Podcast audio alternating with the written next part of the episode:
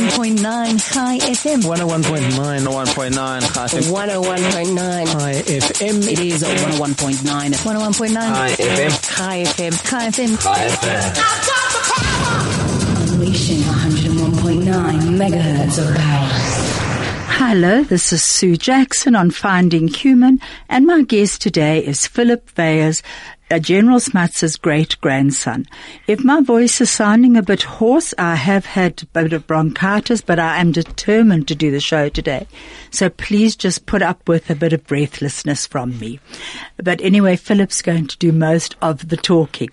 You can WhatsApp us on 062-148-2374, or you can SMS us on 34519. We would love to hear from you. Now, Philip, I know that you and I both want to especially say hello to our Israeli listeners today. Thank you so much, Sue, for coming here on the show, Kaz. It's wonderful to be here, Kaz. Thank you so much. And yes, I sincerely hope they're listening, but to Peter and Jeannie Bailey and Joel and General Klotnick and Rob and Joel Hyde, Eric Glick, and of course my cousins, Shira and Jordan, good morning to you all. And good morning to you, Philip. It's so good to have you here in South Africa at our studio.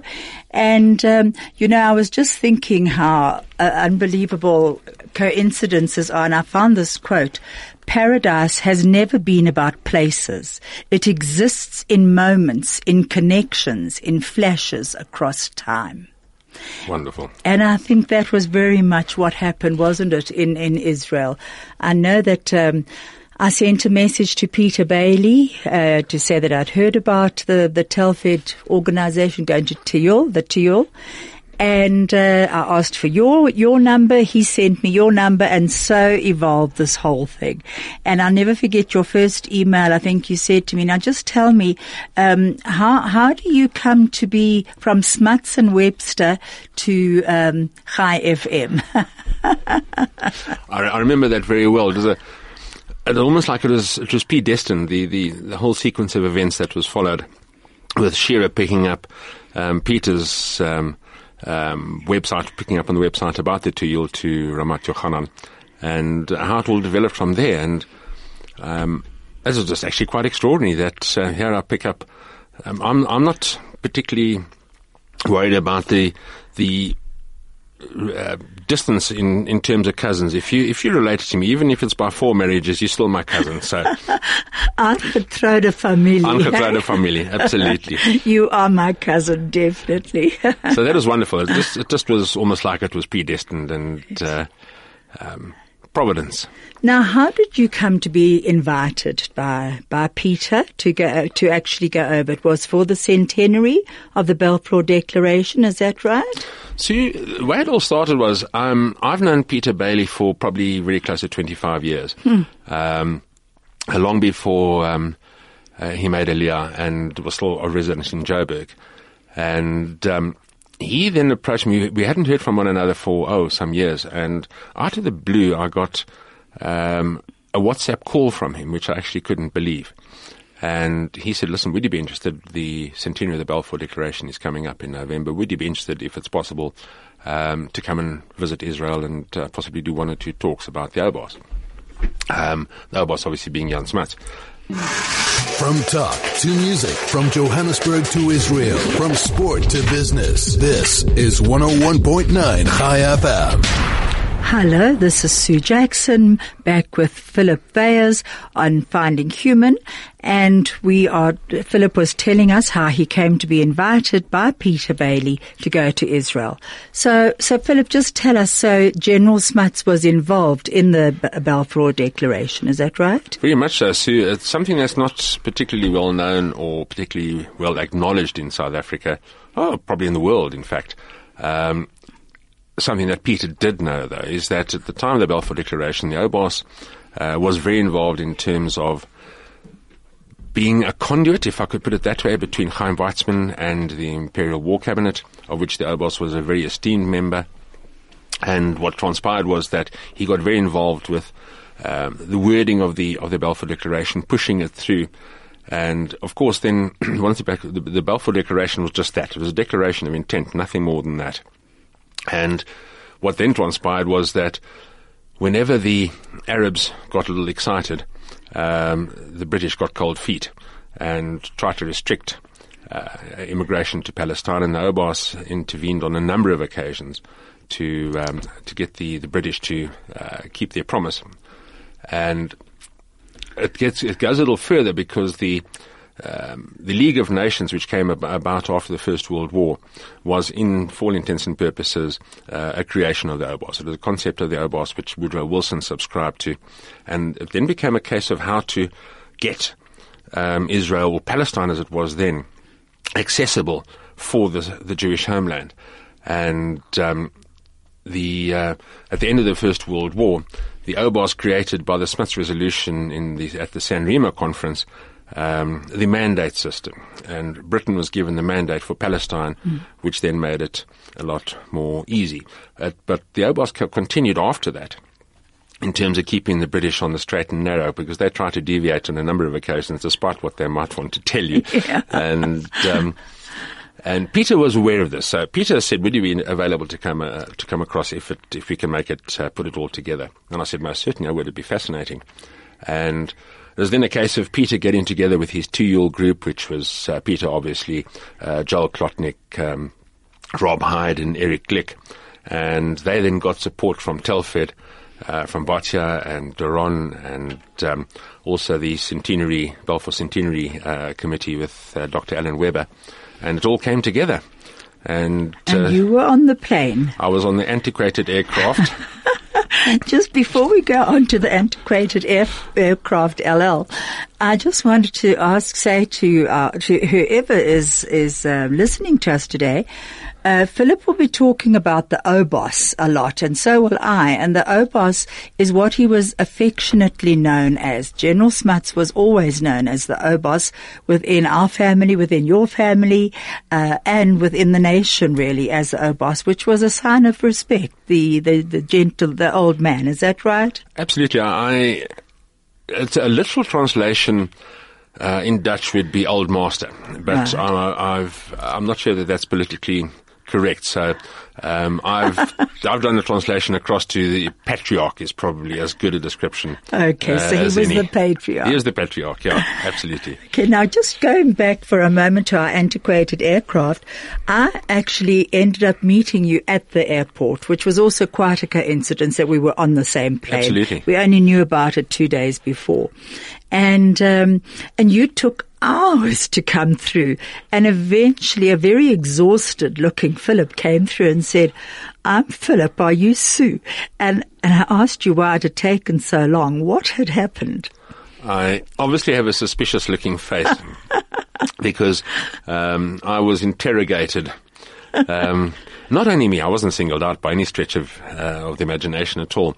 And I understand it completely. And the one guy in the queue, where you stand for an hour without moving at all, said to me, "How do you feel about this going to Israel and all the security?" I said, "Well, if they're going to get my sorry tail in to David Ben Gurion safely, I'm happy about it." So I had no problem. No, but it really was a rigorous, very rigorous interrogation at all. It was.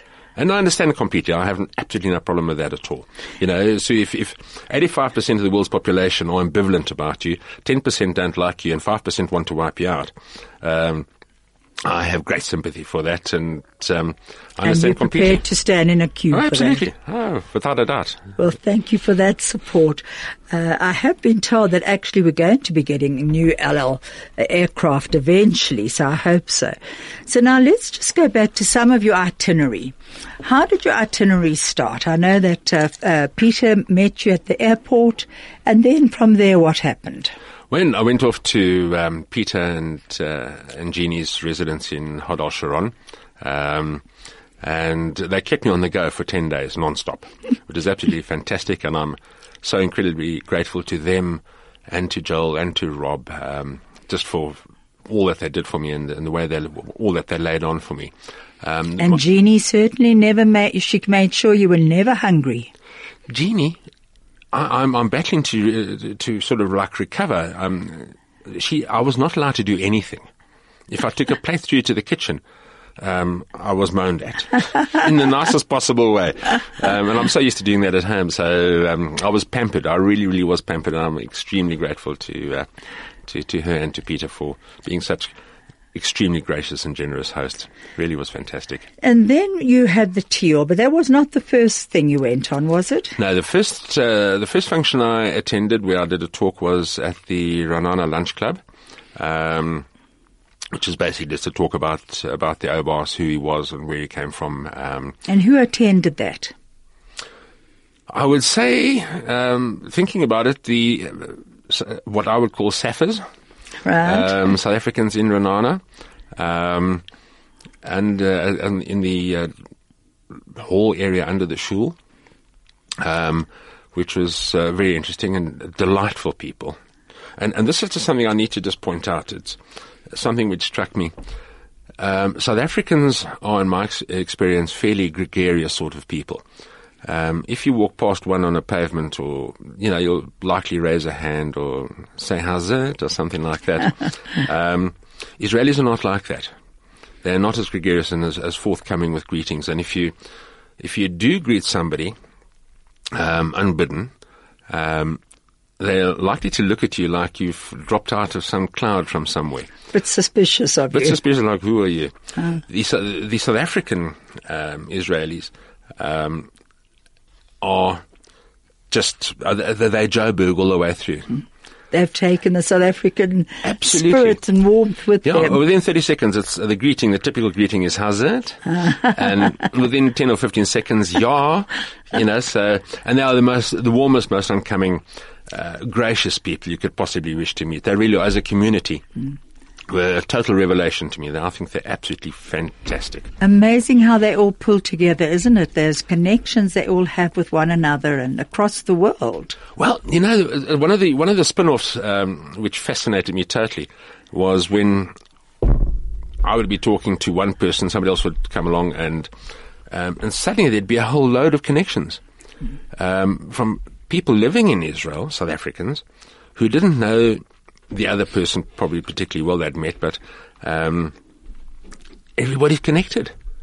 Everybody knows so-and-so, or their son is their doctor, or, it's a huge jigsaw puzzle, which I find absolutely fascinating. It is fascinating, I must admit, and I personally made so many connections, and I'm going to have a program on synchronicity and destiny, because I think that's exactly what a trip like this does show you, that there are connections that go on throughout the world. You don't have to be with each other all the Absolutely. Time to actually have them.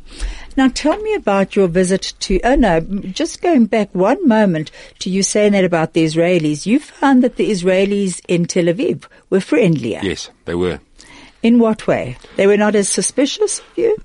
I think maybe because it's a far more cosmopolitan society. The best part of your day. At the heart of your community. All the talk. All the music. All the news. Chai FM. Hello, this is Sue Jackson on Finding Human. There was actually Rabbi Twersky you were about to hear, but he's for another program. I just muddled poor Craig up a bit there. Please WhatsApp us on 062-148-2374 or SMS us on 34519. My guest today is Philip Weyers, great-grandson of General Smuts, and we are talking about his trip to Israel. Now, you were saying that in Tel Aviv they're far more cosmopolitan, and that's true. It's very much a mixed city, isn't it? Oh, very much so. I was told that it's a mini New York, and I've never been to New York, but it would seem to fit. They are more friendly. Maybe it's the exposure to these, the sheer numbers of people that they get that are strange, or strangers to them, certainly. On the bus going there, the bus driver, when he was very dour when you got on, Peter and I, and only sort of like approaching Tel Aviv, he said to me, "Where are you from?" So I said, "I'm from South Africa." Ah. He then proceeded to point out every single notable feature of Tel Aviv on the way in. He was friend of mine for life. Is it? So that's wonderful. That was absolutely great. And the other folks on the bus all greeted me when they left. I never had that in Ra'anana or Hod Hasharon. It is, I think it's different societies. Yes, you know, just the different way they work. And what they're exposed to. Well, I had a very irritating experience with one of the taxi drivers. I was saying goodbye to Shira, and I was catching a taxi to the airport, and she and I were both having a good ball, cry there. And I got into the taxi, and before I was out of Ra'anana, I was so irritated that I'd forgotten to cry, because this, we'll call him Chaim. Chaim was sniffing and snorting and clearing his throat. Perhaps that's where I got this from, actually, the whole way. And I kept thinking he was going to roll his window down and spit out, you know. So before I was out of Ra'anana, I'd forgotten to cry, which was a good thing. But... Philip, just take us to your trip to Ramat Yohanan. You actually call it something else. Well, it's Ramat Yohanan. Yeah. With my second name being Yan and Yohanan being Yan or John in Hebrew, I've now decided that when I'm north of the equator, my second name will be Yohanan rather than Yan as well. See, this is... Peter, Joel, Rob, and Eric Teal. And of course, I'd known about it. It was something to be proud of. And I'd been told about it by my father. And tell us a bit about it. Well, it is the most extraordinary place. Was it named for your grandfather? It was named for the Obas. It started off, Peter explained to me, as Ramat Yohanan Smuts, which then became Smuts, and means dirt. So they took away the Smuts part, and which is why we left with Ramat Yohanan. And quite the most extraordinary place. Terribly commercial, and absolutely fascinating, where... For example, this the third, as we've discussed, you and I, the third biggest PVC polycarb company in the world, Palmer, belongs to them. It's a kibbutz business. Totally That's amazing. Massive. But where it really gets fascinating to me is that the chief executive, who lives on the kibbutz, will be paid a salary of, let's say, $100,000 a month by Palmer to run the company, which he does obviously very competently. But that money is paid to the kibbutz, not to him. And he gets the same allowance of 3,600 shekels as every other single kibbutz member. So someone picking oranges will be getting the same as he gets, according to their needs. Yeah. It's amazing. I think that's quite extraordinary. You have to be totally devoid of material ambition. You don't even have your own car. You've got your house isn't yours. You've got to be an absolute idealist and believe in the dream, don't you? Absolutely. Mm. But the quid pro quo, obviously, is that your children are educated, you have a home, your allowance will allow you to be clothed, there's a whole fleet of vehicles you can use, you will never go hungry, you will never need a pension. And you'll be looked after for life. There must be a lot of comfort in that. Now, I know there was comfort in that, and also you did feel that you perhaps had a stake in it, did you? Well, see, I discovered that my family had many years ago made a cash contribution to the kibbutz, and I thought, well, not being Jewish presents certain problems in terms of going... to making a aliyah myself, you see. But if I were to go to the kibbutz and say, just how much money did my family give you? And then what we do is we apply an equation and add inflation at South African rates, not Israeli, at South African rates, and see what it's worth now. And saying, well, okay, guys, that's what I am worth as an asset to you. Would you be prepared to bend the rules a little bit? And give you a house. And give me a house and a pension. And look after my family. And look after my family and me. and become one of the cousins. Absolutely. Now, Philip, just tell me, you gave a talk there which I attended, and it was very well received. It was fantastic. And quite a few people asked questions of you afterwards. There were a few questions that you actually found quite surprising, weren't there?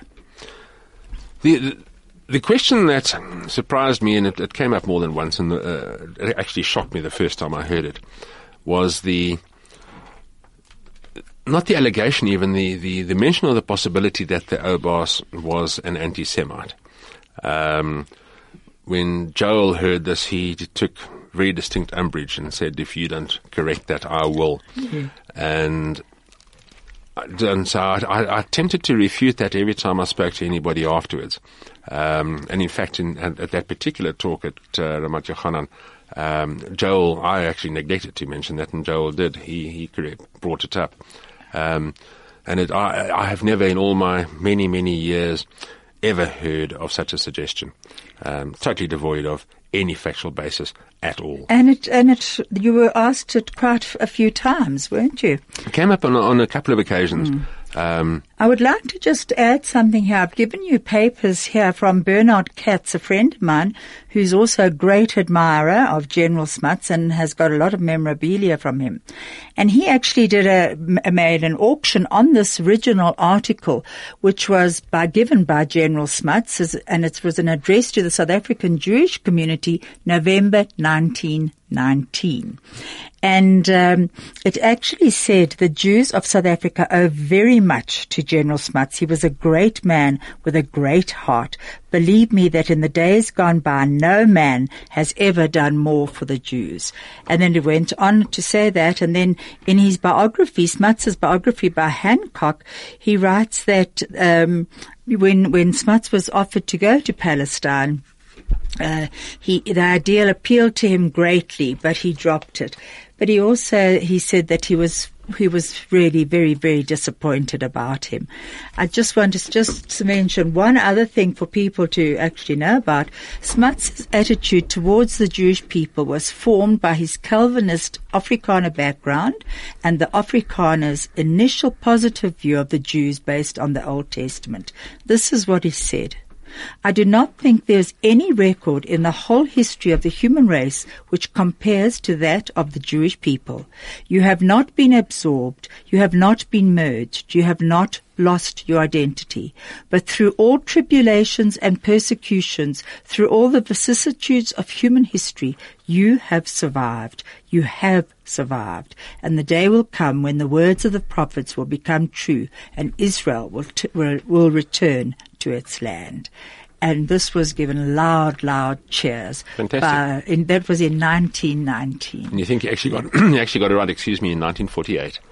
But see, there are so many examples. The Ochberg orphans, for one. The Obas paid pound for pound for the repatriation of the Ochberg Jewish orphans to South Africa. He also said at the time, bring as many as you can. And the restriction was not the Obas, not the government, nor money. Actually, the restriction was accommodation and facilities in which to house them. But as I mentioned to you earlier, had there been any hint of anti-Semitism within the Obas, it would have carried down to his daughter, for sure, his oldest daughter, my grandmother, which would have drifted down to my father and would have drifted down to me. Mm. I would have been aware of it. My father would have had said something that would have indicated that to me. He never did, not in all the 55 years or 50-odd years that I knew my dad. Did he ever say anything like that at all? Mm. Nor did my grandmother, nor did my grandfather. There was absolutely no hint of it. And the fact that the family has, through all the generations, had loads of Jewish friends is just further evidence. But I would certainly have heard within the confines of the family. No, you definitely would have, absolutely. And actually, going back to the Ochberg orphans, I think it was in Ra'anana, when you gave the talk in Ra'anana, a gentleman came up to you and said that he was the son of an Ochberg orphan. Absolutely. That was quite a moving meeting, wasn't it? It was closing the loop in certain respects for me, having read about the Ochberg orphans, and this gentleman who's now elderly coming up to me and saying that his dad was an Ochberg orphan. And the grand regret that his father had was that he never knew where he was born. And one of the tragedies of humankind, you know, man's inhumanity to man. I mean, absolutely. The mind boggles. You know, Benny Penzik contacted me about David Solly-Sandler's books on the Ochberg orphans, and you saw those huge books that Peter Bailey brought me to the airport. I want to actually thank Benny for giving them to me. They were amazing. I think you helped me carry them, actually, didn't you, Philip? So you actually needed a forklift. They weighed about half a ton, but really magnificent volumes. Magnificent and illustrated, and actually they're going to be my holiday read. And then Peter also put a book in on the life of Isaac Ochberg, which I didn't really know much about, and it was called This Was a Man. It was written by his daughter, Bertha Epstein. And also, for anyone interested, please try and get hold of it. It was such an interesting, short, very small book, but of stuff we never knew about. Absolutely. Ochberg. Now, you also, you had many different things. We all had lunch together at Adrian, Peter's son and daughter-in-law's house. We had, coffee at Shira and Jordan, where you met your cousin Jordan there. I must be honest, I didn't have coffee. What did you have? Jordan had some very nice beer that he set aside for me. And he kept them hidden away so that nobody else could finger them while I was working through them. It was a fantastic evening, and you have absolutely delightful children. Thank you. And they thought the same of their new cousin. Listen, Philip, I just want to tell you that in your Facebook profile, it says, semi-retired, concentrating on beer and golf. Maybe Jordan read that about the beer first. I think he may have. Very perceptive man indeed. Now, what actually got you so interested in becoming a director of the foundation of the Yanni Smuts Foundation? Sue, I think the fact, I'd always had an interest, which was carried on to me by my father. My father, from the time that I was a little child, told me about the Obas and Omar and life on the farm. And I think being on the farm, growing up 200 meters away from Smuts House itself, probably assisted in that and made that easier. The fact that it was so close meant that it was an easy place to get to attend meetings or to be involved. Then, of course, just the interest, historically, and just what a guy this was, and what a heritage it was, and so well worth preserving. And you felt that you needed to preserve it, that it was part of your destiny, did you? Absolutely, yeah. The more one reads, I've got probably 50 books about the Obas at home, maybe a couple more even. And the more one reads about what he did, the more astonishing it becomes, and the same threads that come to light. The Balfour Declaration. I didn't know about all this until Peter mooted the... I knew in broad terms what it was, and I knew in broad terms that the Obas had played a part in it. But Peter Bailey, who's a very astute and knowledgeable historian, he wrote an article called Smuts, the Anonymous Figure Behind the Balfour Declaration. And there have been these types of interventions that I've come across for so many years where... you just don't realize what he did. And, of course, historically in South Africa, politically speaking, from 1948 until 1994, the Obas was considered a farrier and a henshopper and a treasonist. So I think, if I remember correctly, the sum total of the Obas in my school history textbooks was about a paragraph and one little ink sketch. Mm-hmm. But it didn't tell you anything about the League of Nations, United Nations, the Commonwealth, the Royal Air Force, the South African Air Force, and in case in point right now, Israel. How many people do you know who have a family member who had a huge part in establishing a country? Mm. And how is that? Yes, it boggles my mind. I had nothing to do with it. I am here by happenstance of birth and that alone. But it's for me a thing of enormous pride. When you go to the Ramat Yohanan or to Israel itself and you say, wow, my great-grandfather had something to do with this. And there's a forest named after him. There are streets named after him. It is actually, I think it's an amazing heritage. And you also went to the Knesset, didn't you? Yeah, that was a fantastic visit arranged by Dr. Alan Weber, who's chairman of the Balfour Centenary Committee. And, of course, my management team in Israel, Peter and Joel and Rob, and we all got into Joel's hybrid vehicle and tootled down to Jerusalem. I think they're all hybrid vehicles there. They, one impression driving down there, though, is the traffic is astonishing. They've got this actually astonishing road network. The infrastructure is astonishing and astounding. But still, traffic wherever you go, you stand still for much of the time. That didn't detract from my enjoyment, though. And we went to the Knesset, which was the Knesset marking the centenary of the Balfour Declaration, which is a fascinating day, and met a number of fascinating people there. Not least of all, Helek Bar, the deputy speaker of the Knesset, who was part of a roundtable discussion.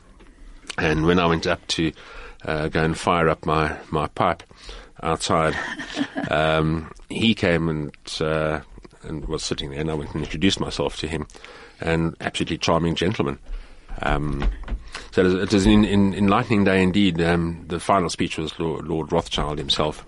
I think he's the third Lord Rothschild. But they gave the Knesset to Israel, the Rothschild family.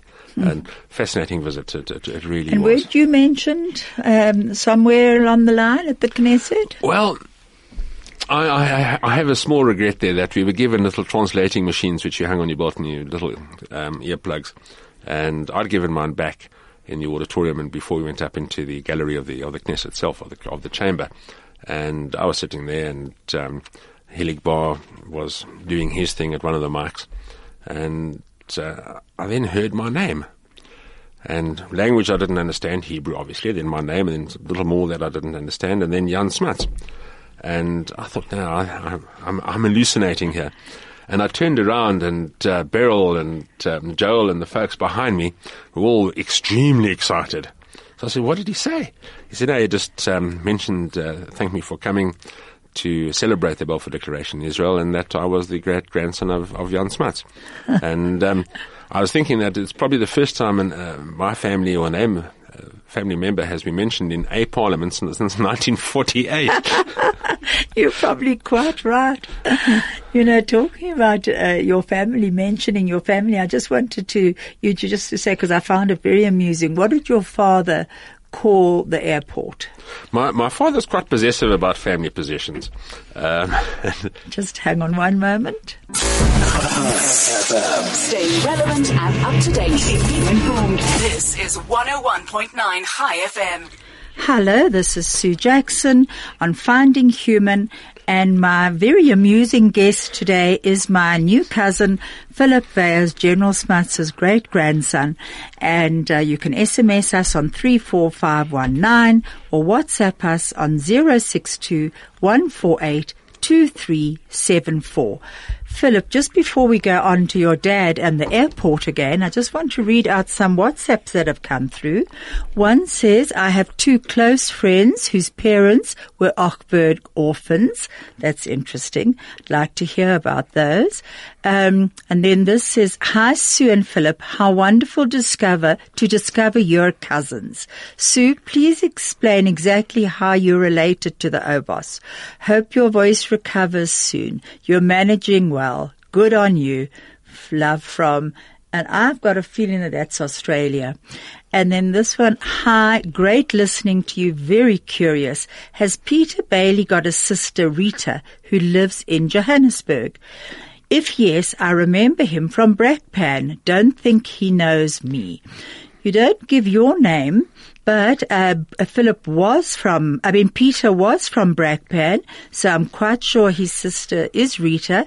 And Peter, if you manage to get an SMS or a WhatsApp back to us, we would like to hear. Now, just to go back quickly to my relationship with General Smuts, my mom's sister, Daphne Webster, married Yanni Smuts' General Smuts' son, Yanni Smuts. So my uncle was Yanni Smuts and Daphne Smuts was my auntie. And all my cousins were the Smutses, and on that side, and on the other side, the Websters. Philip's auntie was my Aunt Daphne as well, and his uncle was my Uncle Yanni, and my Aunt Daphne was also Philip's godmother. So we are close cousins, Phil. Absolutely. There you are. Now go back to your dad in Jan Smuts Airport. See, my father used to call Jan Smuts the family airport. He also referred to the Royal Air Force as the elder family Air Force and the South African Air Force as the younger family Air Force. And now, of course, we've got a family kibbutz.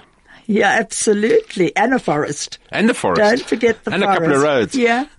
And then you also, just going back to Israel, what was your first impression? Was your first visit ever? It's a new, in relative standards, it's a new country, 70 years old.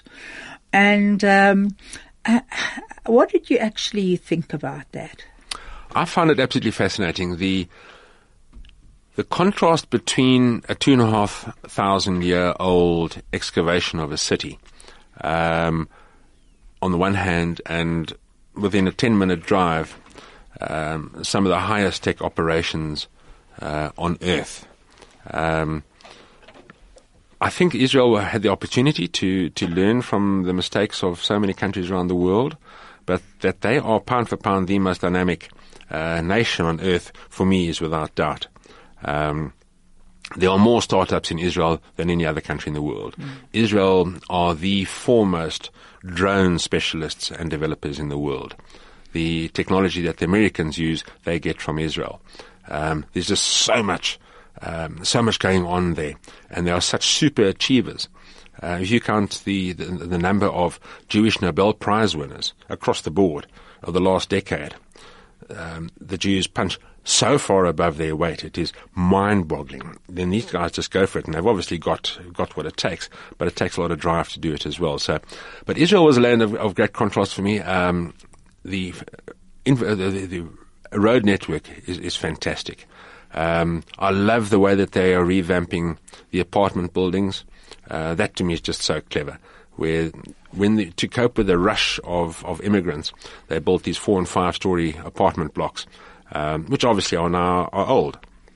So to get them jacked up, they get a contractor in who refurbs the entire building and at no cost to the tenants, and then builds a floor 2 or 3 above the existing floors, and those are his to do with as he pleases. He can sell them, he can rent them, he can do whatever he likes, and that is amazing where he gets his money. Mm-hmm. It's so clever, so innovative. I don't think it happens anywhere in the world. Here we'd break it down and start from scratch, but that is just so innovative, and it's thinking out of the box, which is why they're as advanced as they are. I must admit, I have to agree with you. I'm always staggered when I drive through Israel. And let's face it, it's the size of Kruger National Park. But you drive through and you see so many varying scenarios and sceneries, and it's just mind-boggling what has been done agriculturally. As you say, educationally, it's amazing. It's amazing. Medically. See, the one thing that I find very saddening is that Israel is for many the world's whipping boy. Whatever they do will never be right. There's a story that Joel sent me about a bunch of Syrian women and little babies who are crossing the border into Israel to get medical care for their children. That will never make the airwaves. Mm-hmm. It will never hit a newspaper page. And that to me is sad. What will be concentrated on is what is politically correct. I'm not saying that one's right and the other's wrong. I'm not a politician. But to automatically assume that whatever Israel does is wrong, and to publicize what is perceived as being wrong by Israel, but not to highlight occasionally even the good things that Israel does. And there's so many of those. The fact that Israel were very keen on assisting Cape Town with their current water problem long before the water problem became a problem. Yes, exactly. And Cape Town decided they'd rather not do that, based on the fact that they were Israelis who were offering that. I mean, that is cutting off one's nose, really. It just makes no sense to me. Absolutely makes no sense. Well, we won't get into that right now, but what I want to know also from you, I know that you went to Beit Protea, the old age home, and you were stunned by it, weren't you? And I think you went with Lynette Karp and with Rob Hyde.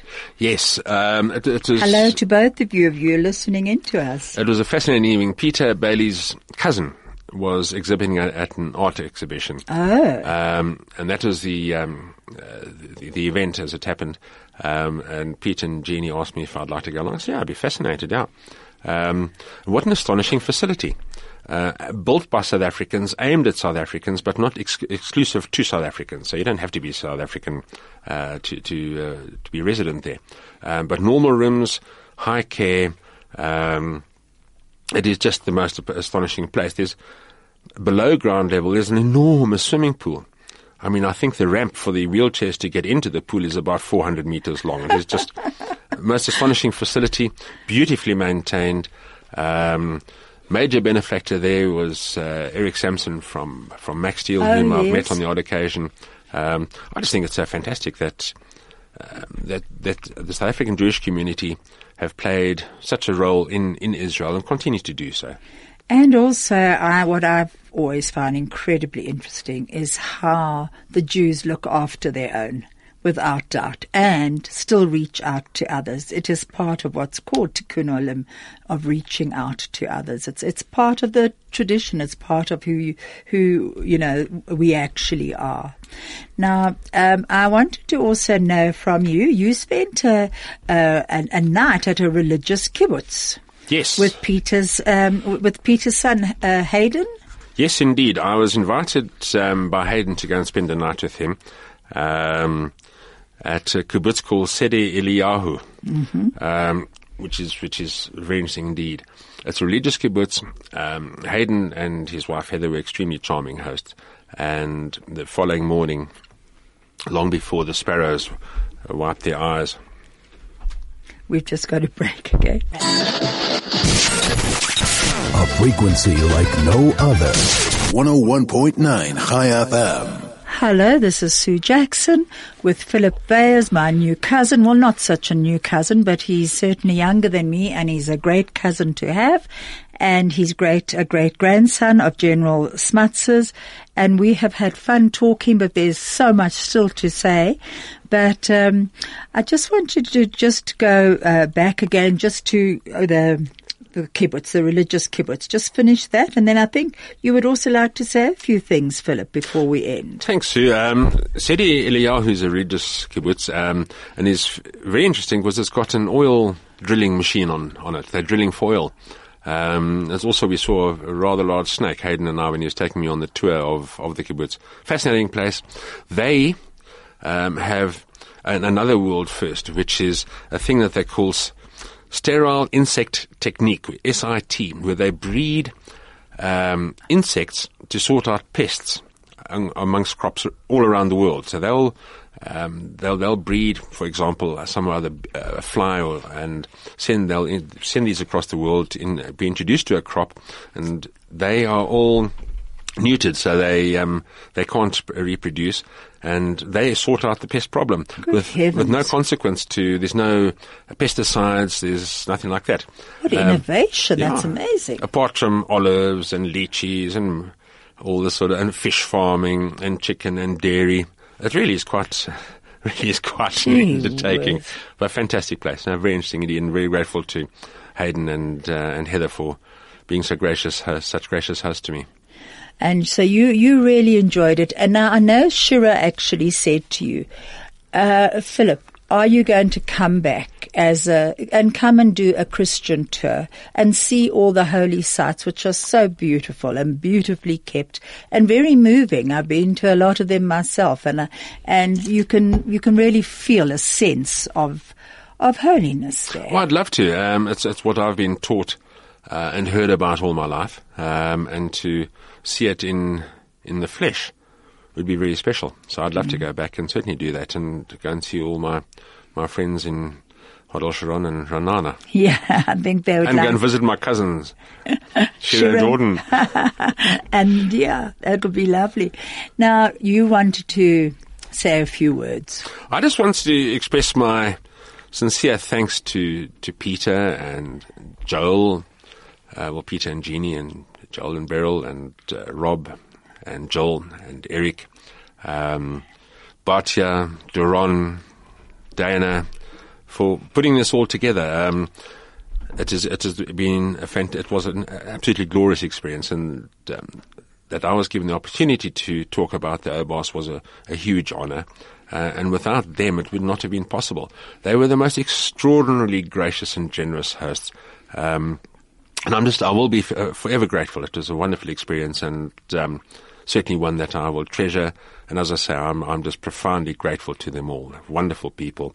And I will certainly look them up on my next visit again. I must admit, I'm looking forward myself to seeing them again when I'm there, hopefully in January. Peter, I would like on my show in February, if I'm in South Africa at the time, because I want to have him. He's coming out here on his book, The Streets of Israel, which is an incredibly interesting book, how the streets got their names. So I wanted Peter on my show, and Benny Penzik, definitely. I also want to have on my show to discuss the Ochberg orphans, but that, of course, will all be next year. We're coming to an end this year, and I would just like to thank you so much for being here, Philip, for actually getting to know you. It's been fun. It really has. And I think we will be keeping up with this connection. No doubt about that. And it's been a privilege to have been here and a great pleasure. Thank you so much, Sue. And then I also want to say thank you to Philip, to Peter and Jeannie, and to Rob and Beryl and Gillian and Joel, and just to say, really I enjoyed meeting you all, and we all had a lot of fun together, and also just finding all our connections, which we will just be discussing.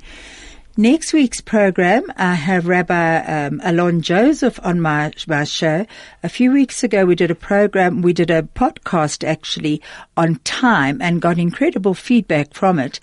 And we will be doing another one on the perception of time and how time does change with our perception of it. And that will be next week. I'm still waiting to hear from Peter, but we haven't. But for whoever wanted to know if Peter's got the sister Rita, I should imagine he has, because it's in Brakpan. What are your plans for the future before we end? So hopefully to ease back a little bit, and in due course follow my family to Australia. They're all immigrating there. Well, my son-in-law, daughter, and my grandson. They're in Brisbane now. My son-in-law flies for Qantas. And you've just had your grandson here and had great fun. I've still got him here, thank heavens. Oh, wonderful! He just gives me such a rev. There's nothing like it, and I want to be there when Wiley grows up. And there's nothing more important to me. Absolutely nothing. So even if that means that you have to leave this country, you will go. I will do that. And it's not that difficult to get from Australia to Israel. You just go. You can't go via Saudi because they won't let you into Israel then. But there are ways to get there. There are ways to get there. And enjoy it. And for your future, Philip, just go with God and go safely. Thank you, Sue. Thank you so much. Thank you. Thank you so much, Craig.